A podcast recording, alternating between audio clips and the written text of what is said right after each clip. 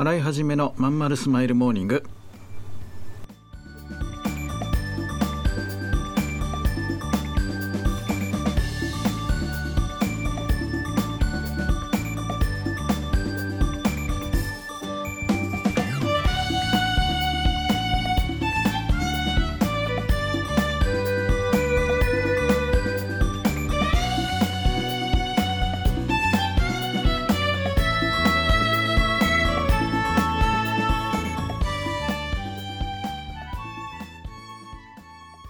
はようございます。新井はじめです。新井はじめのまんまるスマイルモーニング。2022年3月15日火曜日皆さんいかがお過ごしでしょうか？この番組は毎週火曜日朝8時私新井はじめがラジオをお聴きいただいているあなたに1週間頑張るための笑顔やモチベーションをお届けするそんな番組でございます。えーと連日あのテレビでね非常にこう心の痛むニュースが流れていてうん、なんか考えさせられるものがたくさんあってですね、うん、なんとも言えない気持ちですが、まあ、今日、えー、実は収録しているのは日曜日の朝ですね、えー、とこれから勉強会があります。えっ、と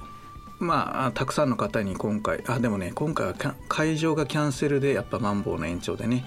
なんでオンライン限定でえーと、わりかしまあ3月末忙しいのかな年度末で確定申告とかもあるしだからちょっと参加者いつもの半分までいかないけどちょっと少なめなんですけどえっ、ー、とねまあ頑張っていきたいなと思いますね今日は、えーと、いろいろお伝えしたいこともあるしあと新しいメンバーの方もね、えー、何人もご参加いただいているのでガイダンス的な意味も込めて、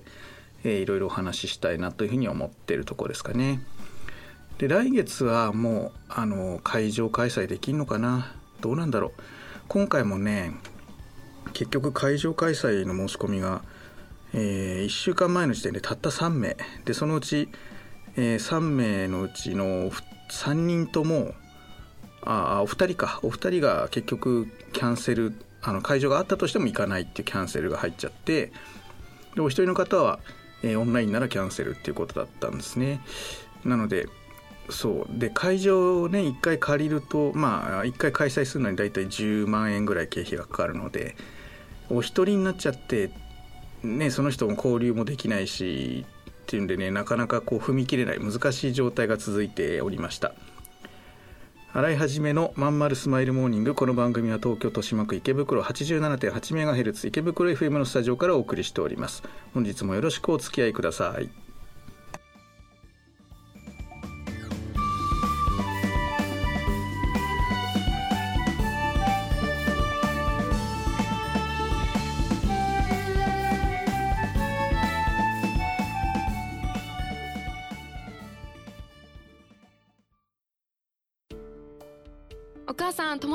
ってくる。あら行ってらっしゃい。いつ頃迎えに行こうかしら。迎えって勘弁してよ。私もう中学生だよ。あと夕飯いらないから。あら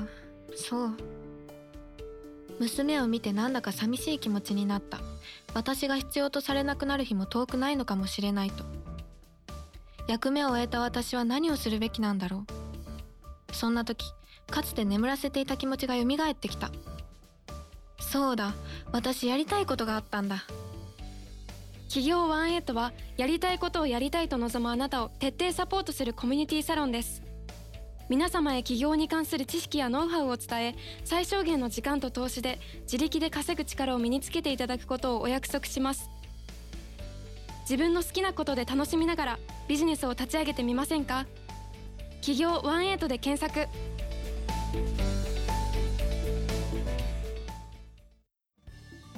払い始めのまんまるスマイルモーニング、まあ、来月はねえっとそういうわけで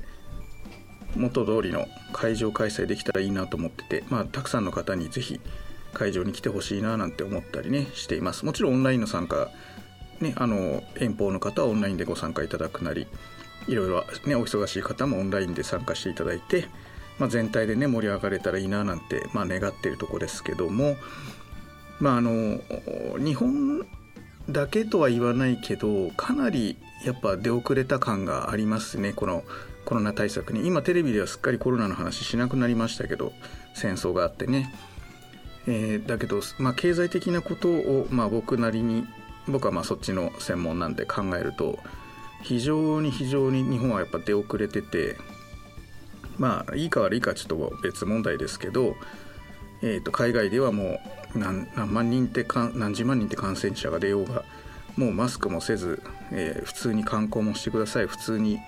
ね、あのワクチンさえ打ってればどこでも行ってくださいっていう感じでなってますよね。うん。まあ、逆に打ってない人はどんどんこう行動できなくなっていくっていうような、まあ、ちょっとそれがいいのか悪いのかって別の問題ありますけどもねなんかいろいろ差が出てきてるなという感じでね。で今当然なんですけどあの資源があ材料費高騰していますよね、まあ、戦争の問題がさらにそれに拍車をかけたわけですけどえまあロシアから入ってくるいわゆるガスとか石油がえー、金融世界がねそういうヨーロッパはまあ段階的に年内にアメリカはもう即時ということで、えー、金融しましたと。で、えー、原油が、まあ、余ってダブつくから安くなるのではと思うけど、えっと、そうはならないね西側に対してそんなことはしないと中国が逆にそれを漁夫の利で安く大量に調達できるという状況が生まれつつあると。ということはえー、国力っていう、まあ、シンプルにねその人道的なもんとかあの排除して考えれば中国の国力はどんどん伸びていくってことになりますよね。うん、でアメリカはもう今インフレが逆にねもうものすごくて、問題になってるぐらい景気が過熱しているという状態で、まあ、この危機にあの戦争の危機においてちょっと国内の不安が出ちゃいけないってことでそのいわゆる金利の上昇のペースもやや落とし気味ということでさらにこの景気の過熱感はもうちょっと伸びるのかなという感じがします。で一方でなんであそうそうなんで彼らは原材料費が、まあ、中国は原材料費が安くなるわけですね逆にね。でアメリカは高くなっても、まあ、自前でもともと資源持ってるっていうのもあるけどもともと景気が過熱してるからあのなんとか持ちこたえられるんじゃないかなというところですね、まあ、さらにインフレになっちゃったら自前のものを増産すると今その環境問題でねその反対派の人たちが強固に存在しているので簡単にこう原油の増産とかアメリカはねシェールガスの増産できないんだけどまあそれでもだいぶ着手して、えまあ、輸出を減らせばいいだけなんであるいは増産すればいいだけなんでまあなんとか乗り越えられるんでしょうね。で一方でやばいのは日本で日本はもともと出遅れてて景気めちゃくちゃ冷え込んでるんですよね今の段階ではね。で今もうめちゃめちゃそのばらまきやってるからそれでなんとかドーピングで生きてる感じでこれをやめた上で原材料費が上がってくるといわゆるスタグフレーションといって景気が悪いのに物価が上がってるって状況が、まあ、生まれかねないんですよね。うん、でもしこんなことになったりするとさらなる円安が進んでしまうので、えー、さらに値上げ値上げってなってきますね。日本はかなり、えー、まずい。いわゆるこうディマンドプル型インフレっていうのはねあのいわゆる2%目標っていうのがあってみんながこう物を買うようになって給料が上がってだから物価が上がっていくっていうね感じ、え、そういうのをディマンドプル型インフレってこれはまあ望ましい、まあ、日本が長年求めてきてできなかった。デフレっていうね日本はなっちゃった。でも今インフレになってきたなと思ってじゃあこれいいのかってこれ違っててこれコストプッシュ型インフレって言って景気が追いついてないのに先にその円とか外部要因であのいわゆるこうコストが上がってって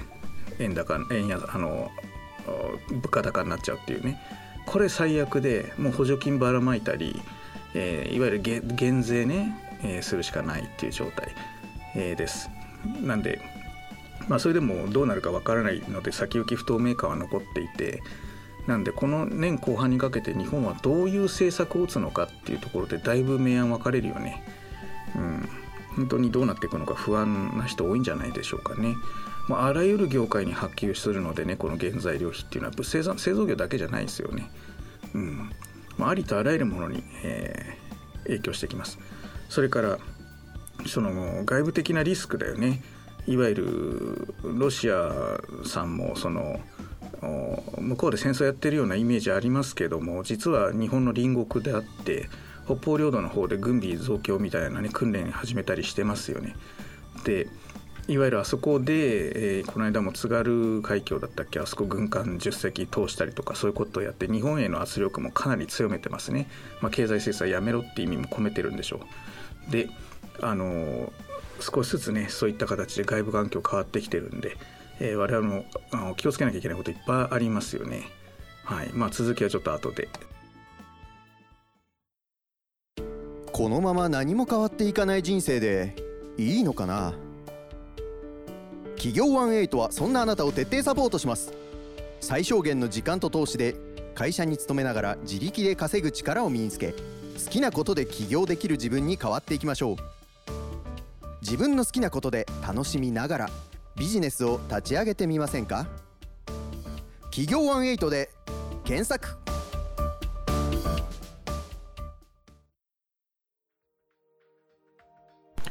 はいそういうわけでなんか今日はお堅い話に終始してますけどもいろいろ考えてるとこあってで北朝鮮ミサイル ICBM 級のアメリカに届きそうなミサイル撃ちまくってますよね。うん、で韓国は大統領選挙が終わったばかりで、えー、このあと5月の中旬ぐらいまで政治の空白期間が生まれるんですね大統領がまあいない、まあ、無政府の状態っていうか、まあ、引き継ぎでどちらもちゃんと機能しないみたいな時期がまあ来ちゃうわけですよ。そうするとまあ何が起こるかっていうと北側北側からねそのロシアと北朝鮮っていうのは仮に歩調を合わせてなんかいろいろ挑発してくるようなことがあると、まあ、日本は非常に大変なことになりますよね。うん、で、えー、っとアメリカもまあ今回のことではっきりしましたけど核を持ってる国に対しては、えー、手出さないわけですよ。だって怖いもんね。だからまあ同盟があるとはいえねあんまり期待しちゃいけないんだろうなっていうのは今回多くの日本人が感じ取ったところだと思います。うん、でそれによって経済景気がどう変わるかってこれはまあ大変なことですよね。まあどこまで持ちこたえるんでしょうね経済ね。一方でじゃあ南ねどうなのかって言ってやっぱ中国台湾問題っていうのがあってここも今ねかなりやばい風が吹いてきてますよね。うん、でロシアにしても中国にしてもねなんであんな他国を侵略するのかって考えてみるとねあのなんて言うんだろうな僕らと感覚違うんですよ。もともと彼らはあのあのウクライナなりあるいは台湾なりを自分の国として含んでいたわっていう感覚認識なわけですよね、まあ、ロシアなんかもちろんその通りでソビエトで一緒の一緒だったわけですよね共和国、ね、台湾についてはちょっとどうか分かんないけど中国は昔からそういうふうに言ってると。なので取り返すって思いの方が強いんですよ。先に侵略していくって思いよりも。だから止まんないよね。基本的にね。で仮に台湾を中国が狙おうとしたらまずあの台湾だけを攻め込んでいくってことはありえないのでアメリカ軍機が飛んできますからね沖縄とか与那国から。そうするとそういった日本の近海のいわゆる離島ねちっちゃなちっちゃな島自衛隊の基地があるようなところをまあ、制圧していく可能性があるんだよね、まあ、尖閣も含めてだけどあの辺に、まあ、尖閣尖閣は空空港とか作れないけどいわゆる制空権を取るためにはあのアメリカ軍が飛んでこないようにしなきゃいけないわけであの近くの空軍基地がある日本の領土ももしかすると攻撃対象に入るっていう可能性が出てくるよね。そうなってきたらもう完全に戦争当事者になってしまうと。なんで台湾危機今、まあ、すぐに来るとは思わないけども大体2026年とか言われてますよね。でそんな時にさあどうするって感じですよね。で僕は別にその軍軍事の評論家じゃないので細かいことは知りませんけど何が心配ってやっぱ経済ですよ、うん、あのありとあらゆる前提が変わってしまうのでコストアップ資源が入ってこない原発危ないアメリカ助けに来ないなんてこと仮にあったらねあるいは日本人の若者が死んでいくなんてことがあったらねもうこの国はどうなってしまうのかね。もうあのウクライナの人たちみたいに銃を持って戦うなんて人はあんまりいなさそうだしね。うん。心配ではあります。はい、えー、すいません。硬い話ばっかで、えー、ご質問とか取り上げてほしいテーマなんかありましたら「ハッシュタグまんまるスマイルモーニング」でツイートしてください。あるいはえー、っとスタイフの「コメントあるいはレターなんかもお送りいただけると嬉しいです。それでは今日も聞いてくださいましてありがとうございました。またね。